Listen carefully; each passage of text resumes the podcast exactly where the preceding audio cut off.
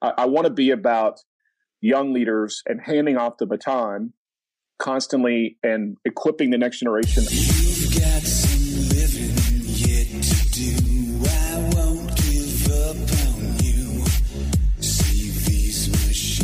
Hey guys, welcome back to another episode of the Man Talks podcast. My name is Roger Nairn, and I'm actually sitting solo today. Connor is traveling down to San Diego for a, a little conference. Uh, before we get started with our interview today with Brad Lomenick, I wanted to thank our sponsors, Van City Buzz. Do you love Vancouver? Stay connected to your city with the latest in news, events, sports, music, and more with Van City Buzz. Check out vancitybuzz.com or search Van City Buzz on social media. So, as I mentioned, today's guest is Brad Lomenick. Brad Lomenick is a strategic advisor and leadership consultant specializing in influence, innovation, generational issues, and business strategy. He's a sought after speaker at conferences, churches, and colleges, as well as the author of the catalyst le- leader. His new book is called H3 Leadership, which we'll be digging into lots today. For over a decade, Brad served as lead visionary and president of Catalyst, one of America's largest movements of young Christian leaders. Under his watch, Catalyst convened hundreds of thousands of influencers through his high energy and experiential leadership conferences across the United States. Before running Catalyst, he spent five years involved in the growth of the nationally acclaimed Life at Work magazine and was a management consultant with Cornerstone Group.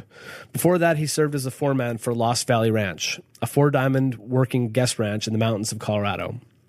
Brad served on the advisory board for Suffered Enough, the A21 campaign, Red Eye Inc., and Praxis. And Brad is with us today to talk all about his new book, H3 Leadership, which is about creating leaders in today's world. In H3 Leadership, be humble, stay hungry, always hustle. Brad Lomenick shares his hard earned insights from more than two decades of work alongside thought leaders such as Jim Collins and Malcolm Gladwell, Fortune 500 CEOs, and startup entrepreneurs. He categorizes 20 essential leadership habits organized into three distinct filters he calls the three H's humble, who am I? Hungry, where do I want to go? And hustle, how will I get there? These powerful words describe the leader who is willing to work hard, get it done, and make sure it's not about him or her. The leader who knows that influence is about developing the right habits for success. Lomenick provides a simple but effective guide on how to lead well in whatever capacity the reader may be in. So, with that, let's bring on Mr. Brad Lomenick. Hey, Brad, thank you so much for joining us on the Man Talks podcast. We really appreciate you uh, being here with me today. Thanks, Roger. Great to be with you, man. Awesome. Uh, so, just like we like to do with all of our other uh, guests, we always like to ask the question: if if you can tell us a, a, defining moment for you as a man. Well, let me let me give you two, uh, if that's okay. Uh, Absolutely. Because because one is is more of of a boy to turning into a man or trying to. Uh, I I remember the first time I went. I grew up in Oklahoma, and uh, I'm the son of a football coach, and my dad was what I would consider to be a man's man. And he he uh, we we did a lot of hunting growing up. And I remember the first time I got to to go with him to do quail hunting. And here I am carrying my BB gun, which is worthless, you know. But I think, man, this is like a machine gun. It's it's got the potential to take down quail and take down any kind of bird, and uh, I'm going to fight off all the bad guys. And but that for me was a. I remember the first time I got to go, and it was like this entrance into into this new world of wow like this is what it feels like and looks like to you know be a hunter gatherer and to go out and bring back food for your family and so all those you know all those dreams and elements of i think childhood for me were really culminated in that one moment of walking into this new realm of standing and walking beside my dad while while he was hunting and i felt like i was as well even though i couldn't shoot anything um, the second one would be more career wise. And I remember the first time that uh, John Maxwell gave me a chance to sort of lead something, and really that was that was the Catalyst movement. And you know, it was like I was being tapped on the shoulder to basically take something that a hero and a mentor of mine had had helped start and create and built and put a lot of time money into it. And then for me to take that baton and we didn't have a ceremonial like baton passing moment but there was that sense of okay brad what are you going to do with it? Yeah. What, what it's interesting i can hear sort of a, a theme running um, through both stories and it's kind of that baton passing and it's sort of you know take the reins you can do this sort right. of uh, sort of thing Yeah, so it was it, it was not a uh, it was it was not as defined of a single moment, but it was that sense of of I think you know a, a leader saying to me, "It's time for you to lead," and not just for you to lead, but you for you to actually take what I've built and I've put in a lot of hard work into and make it better. And, and there's there's that, so much that happens. Yeah, there's so much that happens when another man hands another man that, those reins and just gives them the confidence to to go forward. Right, because here's what he was saying to me at that point. He didn't have to say it, but he was saying this: "I believe in you.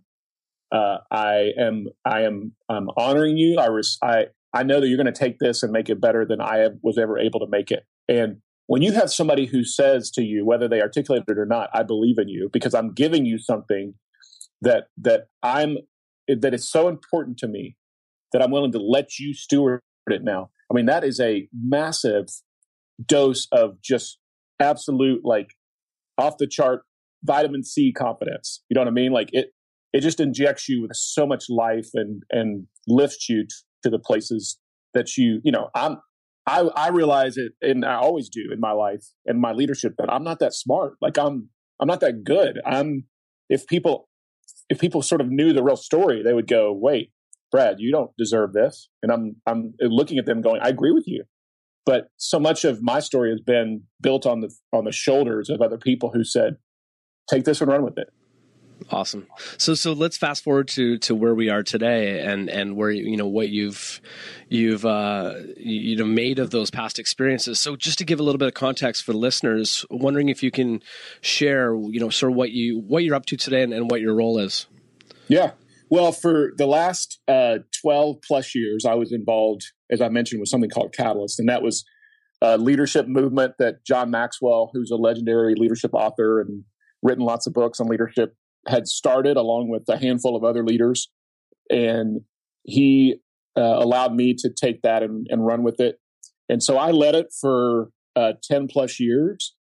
And that was incredible. It, you know, we did conferences, we do conferences all over the country, all over the US, and primarily built around the premise that that uh, everyone's a leader, uh, everyone has influence, and then we will, we really want to gather the younger generation. And we started Catalyst with the premise that that uh, we wanted to really impact the, the the first half career leader in the sense that those in their 20s and 30s. And over the years, I mean, it, you know, it started to age, and we all got older, and our attendees got older. But there's still a there's still an intentional focus for Catalyst as well as me personally that I want to really impact the next generation. I, I want to be about young leaders and handing off the baton constantly and equipping the next generation, understanding the young leaders that are now walking into so many of our organizations and our nonprofits and our businesses and churches and you know the the the, the new leader who's walking in does look different than the leader who's been leading. And so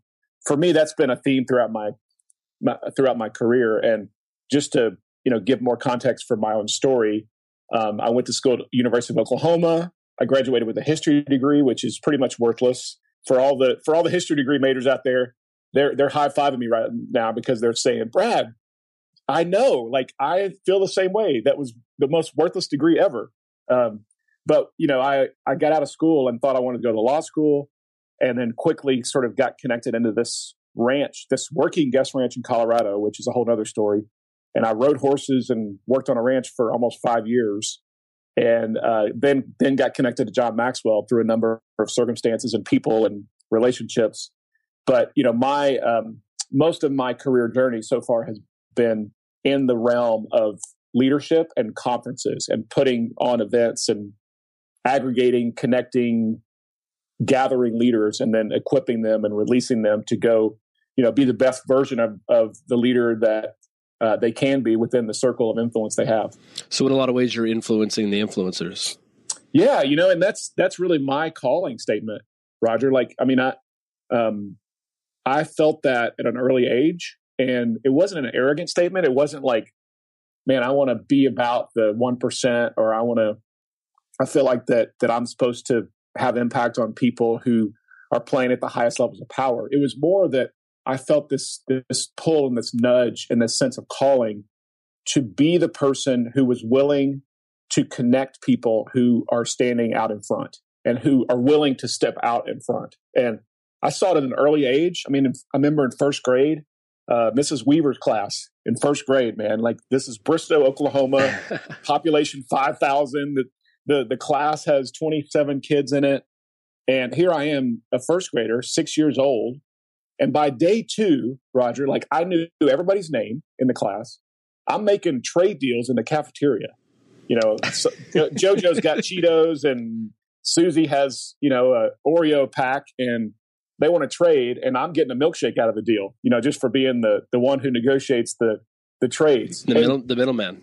You got it. Like and I saw like all of a sudden on the playground, you know, I'm the guy who's who's who's coordinating the, you know, the recess game. And it, when you see that and when you feel it, you don't even know what to call it. But that was that was leadership showing up. And uh, so so many of us, you know, if we look back on our childhood, we'll start to see patterns and we'll start to see that calling, sort of that purpose statement, start to weave into our life and and show itself. And and so that's always been my sense of what I was supposed to do on this earth is to influence influencers. And and here's you know I'll, I'll we'll move on, but here's the thing for me that is so important with that, and I've learned this over time is that my job in that is that I have to be willing to build a platform that other people can stand on and and that's what I did at Catalyst. Like for ten plus years, I created a, a leadership conference organization and movement that had power to build a stage and a platform and an environment where leaders would show up, thousands of leaders. And, and my job at that point was not to stand on stage and be the hero. My job was to put other people on the stage and let them be the hero. Right. You, are a facilitator. You got it. I'm yeah. an aggregator, facilitator, I love standing off to the side of the stage, you know, or backstage and watching that happen. And it, it's hard sometimes because you look at it and go, well, at the end of the day, I could be out in front and I could be the person that's getting all the glory, but my role ultimately is best in the shadows. And that's taken me a while to figure out, but man, I love that idea that I could just sort of be behind the scenes, the the wizard behind the curtain, you know, like actually creating something that's that's that's awesome. So you know you've you've used this word movement a few times, and and I know I, I know that's a word that a lot, a lot of people use, but you, you know you have in fact created a movement. So it's a very broad question, but what is the secret sauce to creating a movement, if there if there is any? Gosh, uh, I I don't know if there's one answer. I, will say this. Um, and Seth Godin, I think, is the is has been so much for me of the of the voice of expertise on on tribe building and, and movement building. But you know, the the biggest thing is is making the the community feel like they're the owners. And that's been really important for us at every level of building Catalyst over the years was how do we how do we push down the the power, the the decision making, the the influence, the um, the the sense that we're, we're, elevating people to the lowest levels or the farthest circles of con, of concentric influence out away from the core, and that's been a huge um, it's been a huge intentional strategy. What I mean by that is when people show up at a at a Catalyst event, as an example, that they feel like they're the ones who are creating their own experience, and that's a hard thing to do. It, it feels like kind of pie in the sky, but we've been really intentional about that over the years. The other thing is is authenticity. I mean, if you want to build a, a, a movement, you have to create something that's believable, and you have to create something that is so real and transparent and vulnerable that you're willing to almost uh, you you almost move to the place of off shucksing it. Like, man, I you know we at every turn you're sort of apologizing uh, for you know for mistakes or for vulnerabilities or for things you're not doing right and but but that's actually a good strategy because the, the the idea of a movement has to be built on the premise that I believe that everything about this network, this tribe, this community, this group of people is true. And so many so many of us, especially today, like we we automatically now don't trust something that feels bigger than ourselves. Whether it's politics, whether it's business, whether it's education, whether it's um, culture, whatever it is, entertainment. Like our natural affinity now is to say, I don't trust you because you're doing something big. and and this is why like so many of so many people are are are they're passionate now about the DIY thing, do it yourself. Well, there's a reason behind that. It's because now I can control it. I can I can know that everything about this is true because I'm the one in charge of it. And so as soon as something gets big, and we always said this at Catalyst, like the early days, we were we were trying to make ourselves seem big in the sense that people would call our our number, our phone number, and we would pass the like we would pass the phone uh, literally like between each other. We're right. sitting at the same desk, and they're like, "We're like, hold on, sir, I'll yeah. get his assistant." And then you know, it's like the same person that just answered. Let me see. Um, let me see if he's in the country. Ex- right, yeah. exactly. Like we we were trying to make ourselves seem big and important and influential. Once we started getting big, we went just the opposite way. We we were intentional about being really small, and practically that meant that as the guy who was running it, me, Brad Lomenick, like my e- email address was on our website. Um, I wanted people to feel so accessible to me. And I'm not a big deal. I'm a knucklehead. But like reality was is that all the people who were connected to Catalyst, they wanted to feel like they could connect to Brad, the guy who's in charge of it, anytime they wanted. And that was so important. Now, most of them never even reached out. They never emailed me, but just the fact that we would like we were trying to be small. We were we were very intentional about personal touch, personal care, customer service at the highest level. And um, so that's a really big lesson is, you know, as soon as you start feeling big and like you've got now some influence and people are listening and you've got thousands of folks who are sort of showing up, that's when you have to start thinking again like you did when you started. Very cool. Um, you know, before we move on, and, and I, I, I don't want to move on because I want to learn more and more about how to create this, you know, this movement because that's that is what we're trying to do with Man Talks. But I have to ask, you know, you have an affinity for influencing the younger generation, and and obviously part of that generation is the elusive millennial. Um, mm. How I, I work in the I work in the marketing and advertising world, and, and you know we're we're always trying to have conversations with millennials and understand millennials and how do you influence a millennial knowing that they are so different than other generations?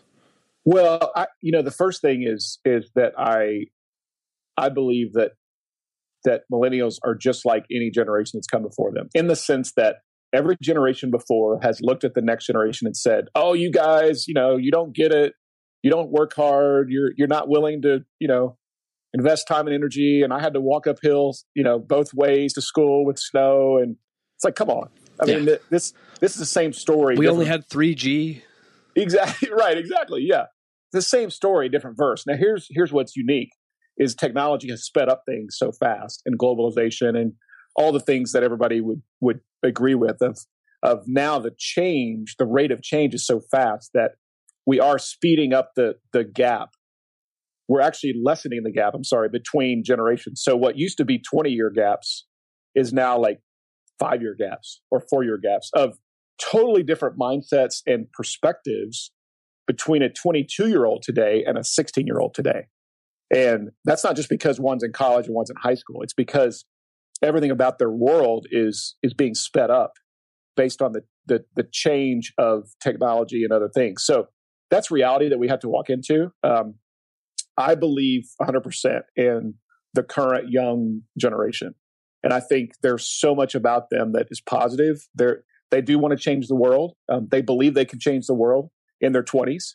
Uh, the, the hard part is now actually giving them a, an appropriate sense of reality because so many of them, if they don't change the world by the time they're 29, they're depressed, they're home back with their parents in the basement, you know, eating Cheetos and, and in their underwear trying to start a blog and at that point, you have to kick them out. You have to say, no, seriously, go find a go find a house, like go get a job, and and get in the game. Mm-hmm. But the but the starts the hard part, yeah, the hard part about that is they there's such pressure on them now because the you know the Zuckerberg effect. I mean, ev- everybody watches these new startups and Facebook and every other company, and they say the expectation now is that I have to be able to truly change the world and create something so monumental by the time I hit 30 that if I don't, then what's the point?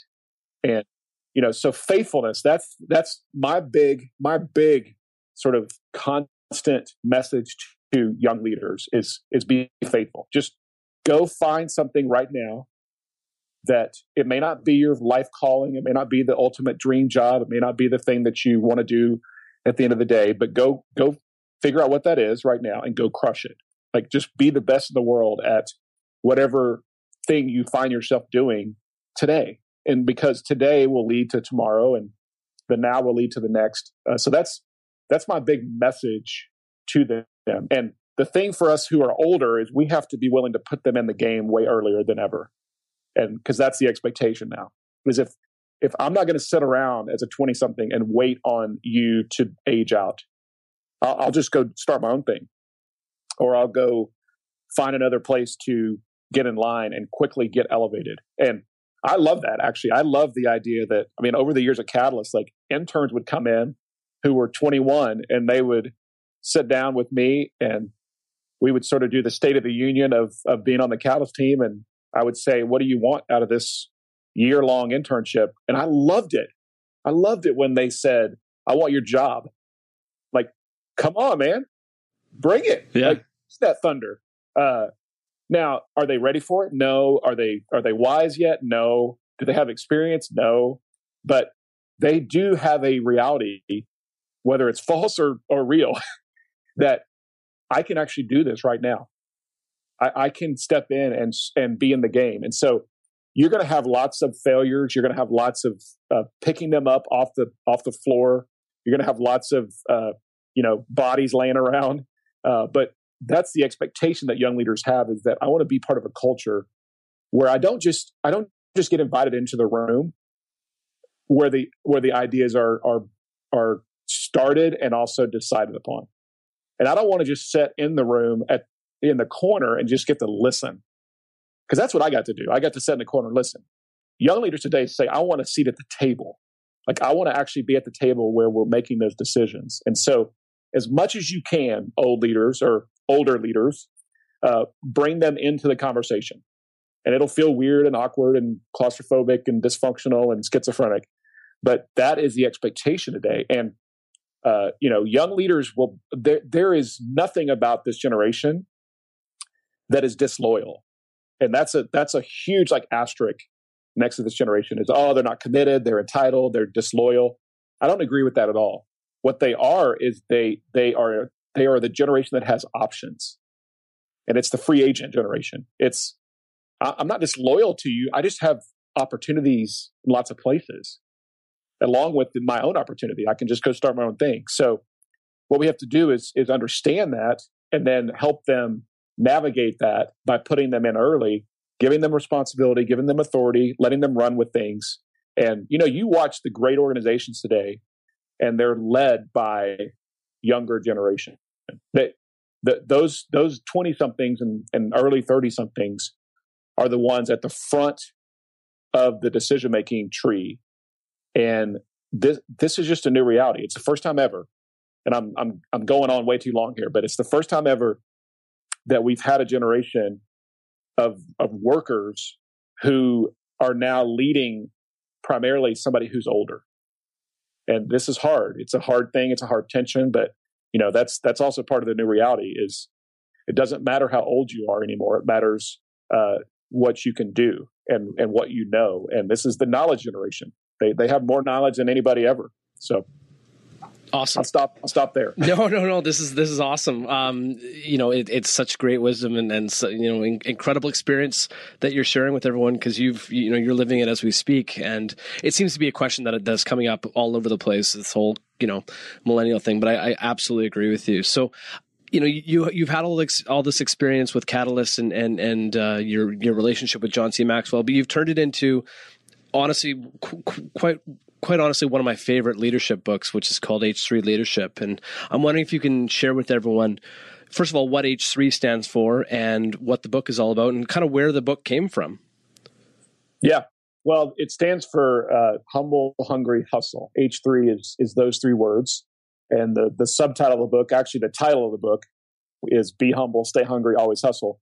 And then the, uh, the, the overall, the overarching premise is that that for me is my leadership life mantra, and I've I've lived I've tried to live that out since my 20s. Um, I didn't articulate it as well in my 20s, but that's that's been something for me that's always been this three-legged stool that I wanted to stand on as a leader. And over time, it became for me um, not just a, a, pithy slogan, but it actually became this this uh, this sense of who I am and the DNA of my leadership would come back to that. And obviously, you know, humble, hungry, hustle. We we have words, we have we have a thought in our mind when we hear those three things, um, and that's true for all of us. The the premise on that is humble answers the question, "Who are you?"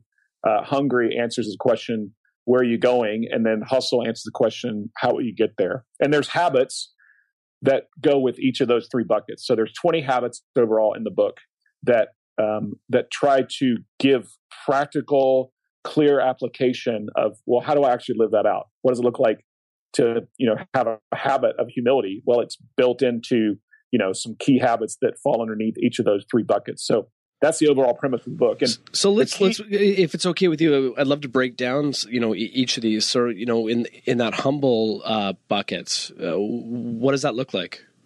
Well, I mean, the overarching idea of humility is daunting because anybody who says to me, "Oh, I got humility, like I got it figured out, I'm good," But my first response is, "Well, hold on, no, you're not," because humility is a that's not that's something you never r- arrive at. Um, if if if you feel like you're a humble leader, then you're probably not. And so this is one of those things that you're constantly sort of leaning in on. Of man, every day I have to fight to live a and to live out this idea of being humble and and it's a posture that we constantly have to try to navigate and i don't do it well every day i mean i, I struggle with it um, because every time a leader gains more influence which is true for all of us if we're if we're personal growth junkies if we're trying to get better if if if our goal is to you know to navigate success well to push the envelope then everything about us is moving away from humble. We're moving toward arrogant because all of a sudden we have a story that is worth telling. And the more power and influence we gain, the more opportunity we have to basically look at everybody else and go, look at me. I'm awesome, man. Like I'm leading Catalyst. I'm, I'm started, you know, uh, a new organization called Man Talks. I'm yeah. hosting a podcast with, with influential global leaders. And mm-hmm. so all of that fights. Throw that up on Facebook and see how many likes you get. Exactly like everything in our world is navigating this tension of what does it look like to to be humble. And so the premise is this like at the end of the day, humility means that the story is bigger than just me. And I'm part of a bigger story beyond myself. And the first part of being humble is is knowing yourself. And so we start the book with with, you know, self-discovery, the idea that I've got to know myself well all of my good and bad in order to be able to lead myself well, which then allows me to lead others well. And so we walk through several habits in the in the humble section, but I really believe the the key part of humility is is this idea that I'm self-aware. I'm so self-aware that I'm willing to walk into any environment and lead from the real me. And you know, this goes back to authenticity. It goes back to like the, the idea of transparency. And I've heard Pat Lencioni say this so many times, and I love it. Like the old days of leadership were where you, okay, no, you can know yourself, but man, you better make sure you fake it because there's an expectation on you as a leader that you have to have it all together, that you've got it all figured out. And so you just hide everything behind the curtain. Um, you push all of the stuff that you don't do well and all the things that you, you know, you, you don't want to talk about into the corner. And you know, the idea of never let them see you sweat. That was the old adage. You know, don't don't let people see your pit stains. Well, I think nowadays, and this is what Pat Lencioni says so well, and I'm just I'm I'm, I'm passing on his his phrasing, but you know, it's like when you stand in front of your team, man, raise your armpit and and point underneath there and go, look at that, guys. Can you believe the pit stain I got working today? that is awesome. Right. You know, and that's the difference. That that's the that's the that's the humble leader who says, "Man, I know myself so well that I'm willing to be okay with the fact that you know myself well." And here here's what's true about every leader, Roger. If you have a team or, or people around you, you have a family, you have kids, you have um, a staff, they already know all that stuff. Like they already know all the stuff that you aren't good at. I mean, you walk in and you go, okay, guys, today in the staff meeting, I'm going to have a vulnerability revolution. I'm going to, I'm going to all of a sudden become transparent. And let me, let me share about the fact that I struggle sometimes with my type A ness. And sometimes I become a real jerk, you know, at certain times of the day because I'm so pressured around that decision that we have to make on a every afternoon on a Thursday. Well, all your team is looking at you going, yeah, we already knew that. We, we already know you struggle with that. We already know that that's a total dysfunction of yours. But every team wants to see their leader and understand that their leader knows the, the leader that they know, meaning that you're self aware of your own stuff, just like your team already knows it. And that's where so many people have reality deprivation syndrome as leaders. They, they just, they walk through life and they walk through the day and they live in fantasy land. And their team is looking at them going, seriously? Like, you, we know that about you. And and so the goal of leaders today is not you don't want to vomit all, all your stuff all over, you know, you don't want to like take this to the whole other level where people walk out and go, "Oh my gosh, man, you, you went too far. You told me too much." But but you are leaning in constantly with the understanding that uh, you have to lead from your true self, and and every time, every time you do that, you're building equity with your people. You're you're you're creating these moments of, of connection with your people. And I want a leader who is real every time compared to a leader who is right. I want I want an authentic leader compared to a perfect leader. And there's no perfect leaders anyway. So that it's just this is this is the new posture you have to walk in with. Very cool. So uh, the next H in the in the H three uh, uh, system is is hungry, and, and yeah. with with hungry, you know, you you ask the question, where do I want to go?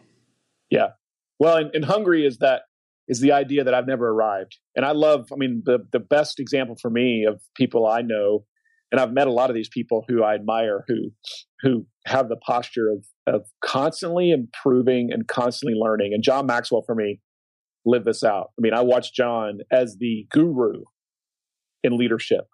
He would go to a conference, he would speak, and then he would sit on the front row and he'd get his notebook out. And I watched him at events where he was on a panel with other people and he's getting his notebook out in front of the rest of the panel while on stage awkwardly you know the yellow pad comes out and he's taking notes of the of the things that people are saying next to him. Right. And, but i love that. I love that idea that that even though i feel like i'm there even though i feel like i'm now the man even though i feel like i've arrived I, i'm writing books and i'm the expert i'm still not good enough. I'm still willing to keep leaning in and have a posture that says that says I'm going to keep improving and keep learning. And there's a, there's a great there's a great quote that you that you give in the book, and then it says, "Greatness is not a destination; it's a journey. You arrive yes. at greatness. The goal is to set a standard that scares you to death, and then continue trying to raise that standard." Well, and and, and what happens for a lot of us is that once we get to wherever the goal was, especially early in life or or early in our career, or that that hunger, we all kind of raise our hand and go, oh, Brad, I got that, man. Come on. Like I am so, I'm so ambitious about getting to the CEO role. Like, or I've, I've now launched my company and it's four years in and we're killing it. What happens to many of us is we start coasting. And that's where the greatness, we, we reach the destination of the greatness that we've put in our mind. And now all of a sudden it's not, it's not a destination anymore because we arrived. So now it's just that sense that we're, we're on the other side of the mountaintop and we're just sliding down to the end. Because you're never going to arrive, right?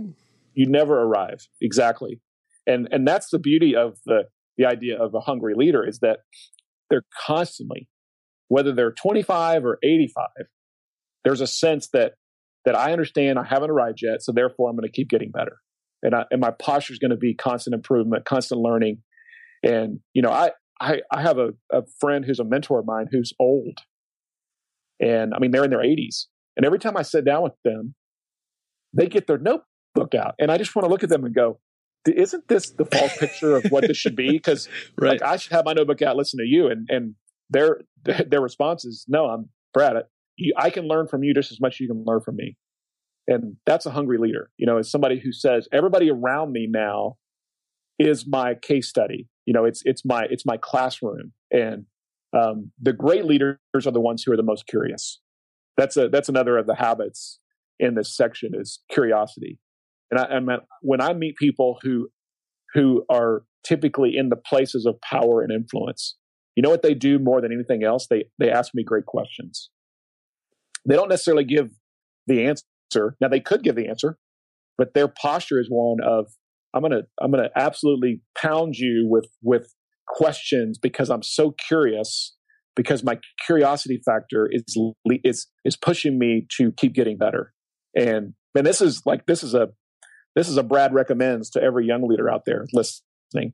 Is if you want to gain influence and credibility with somebody who, who is who is more important than you are or who is higher up the food chain or who's three three levels above you in your organization, ask really good questions.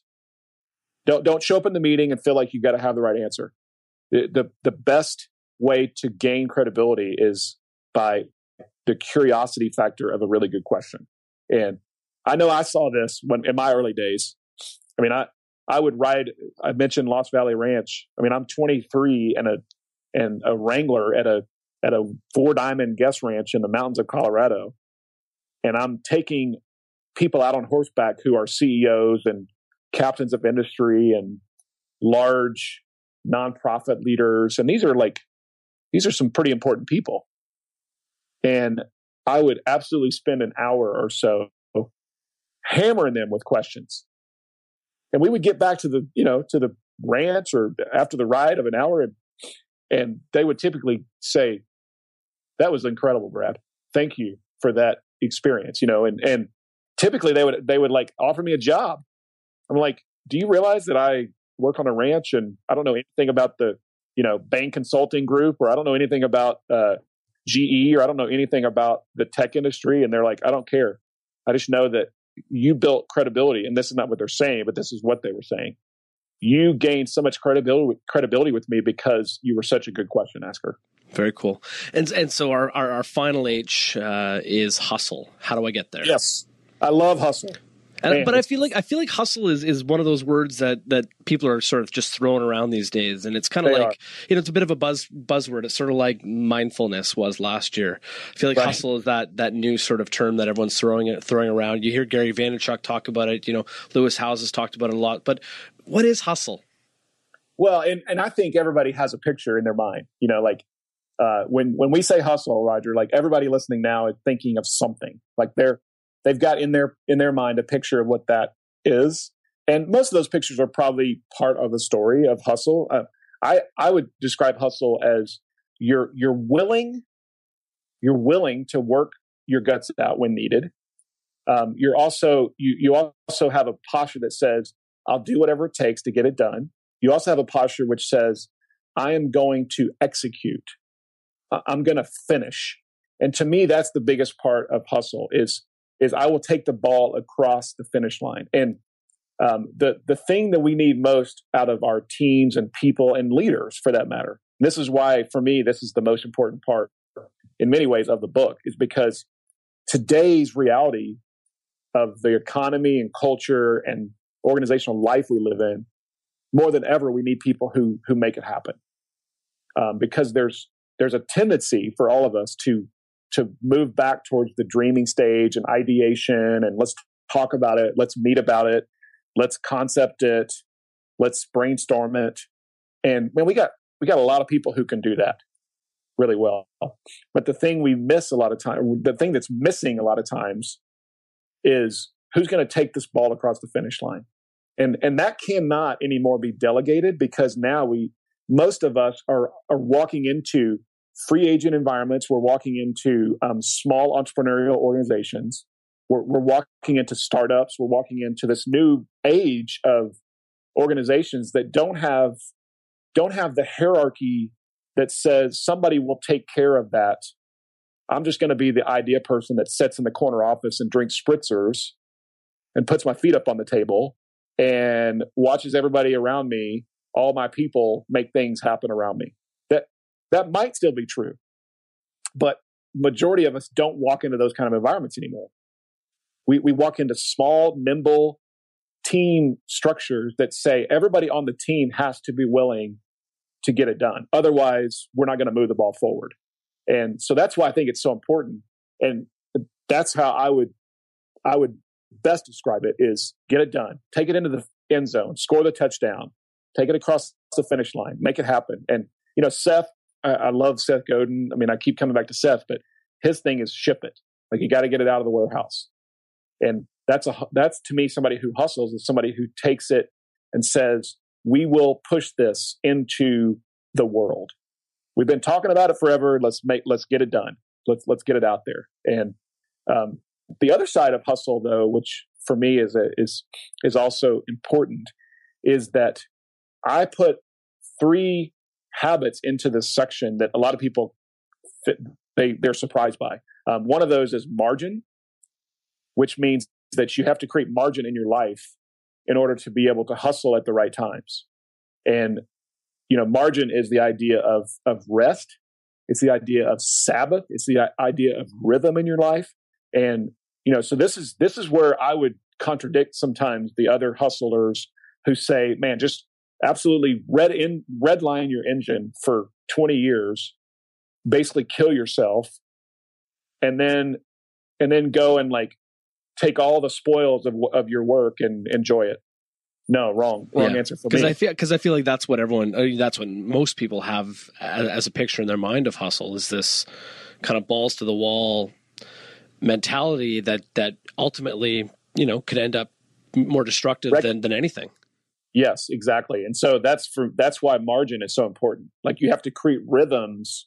So it's not about it's not that you're you're it's not that you're um, not willing to work hard, and it's not it's not that you're not willing to have certain seasons of your life that you are balls to the wall. You are like crushing it. You are like you know total redlining it on your engine but you have to you have to manage that with a rhythm and if you don't have a rhythm of of rest and of vacation and of play and of of life uh, life balance and i say balance with an asterisk next to it because i don't know if there truly is a balanced life but I, I know that there's a rhythm of life and you know so that has to be part of this the other part for me is generosity generosity has to be part of your hustle so as much as i am hustling to like you know, to to make money. Let's let's use that as an example.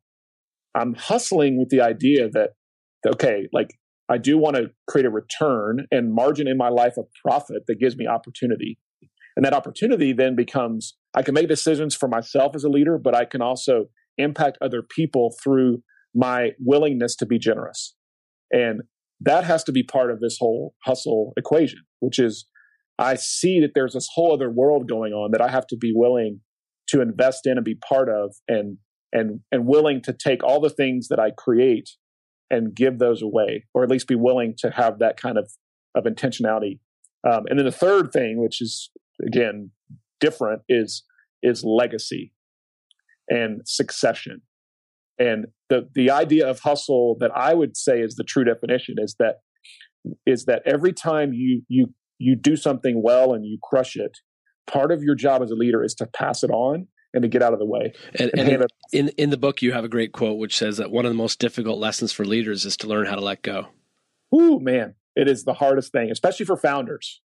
Founders are the worst at this because it's their baby. It's their baby, absolutely. They they don't they they're not they're not not letting go because because of anything other than they they want to protect it and see that it continues to to thrive. And and the the reality is is that the best way for it to thrive is many times by handing it off.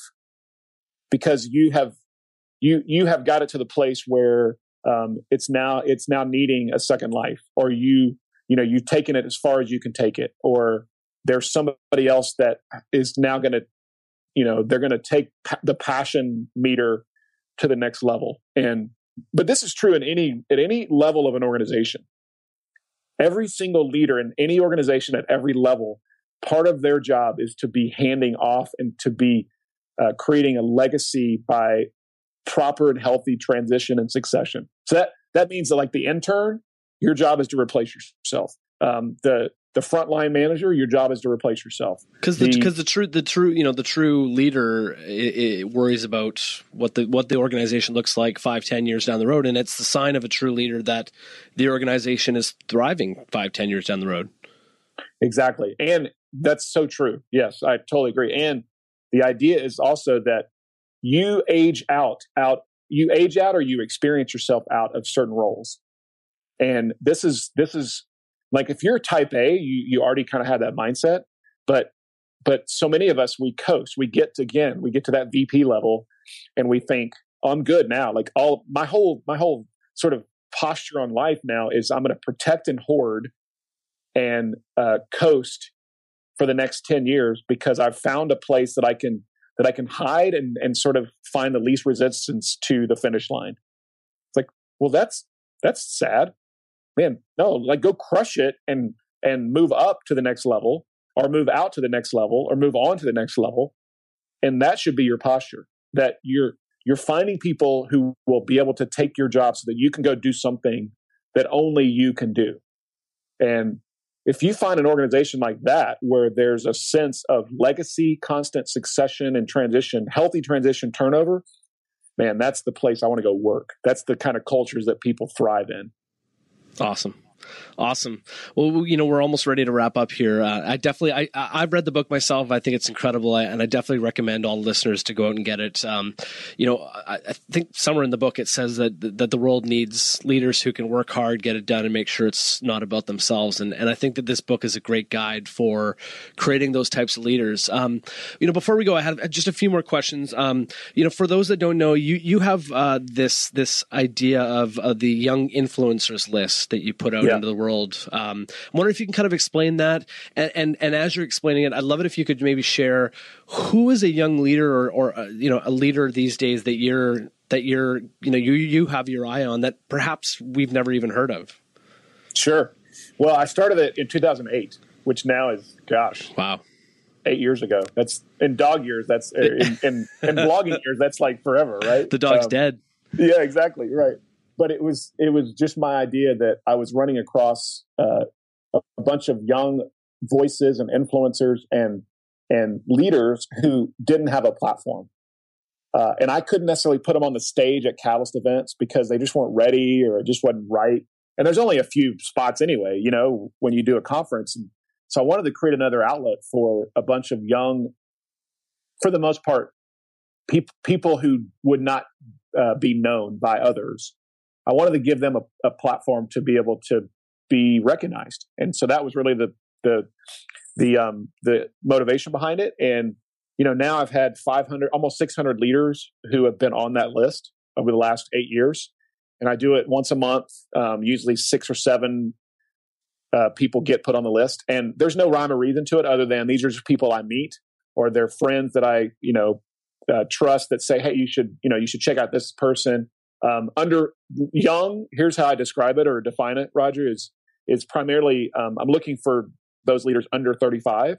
There there are some that are in their late 30s or even early 40s, but for the most part, I'm looking for that 18 to 35 year old, um, which is really kind of for me the the place that I think a lot of leaders are when they're at that stage of life. They're they're they're they're hard at work trying to build their platform. They just don't have one yet.